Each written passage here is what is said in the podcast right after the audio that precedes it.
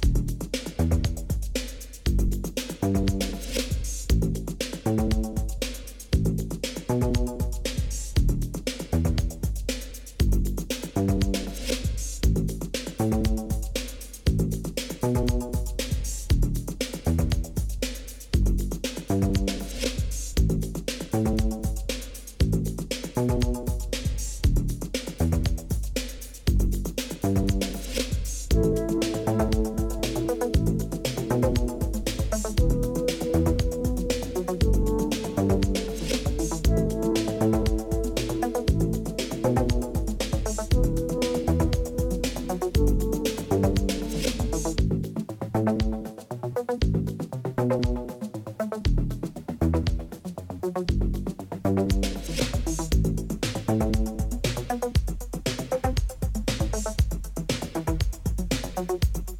you.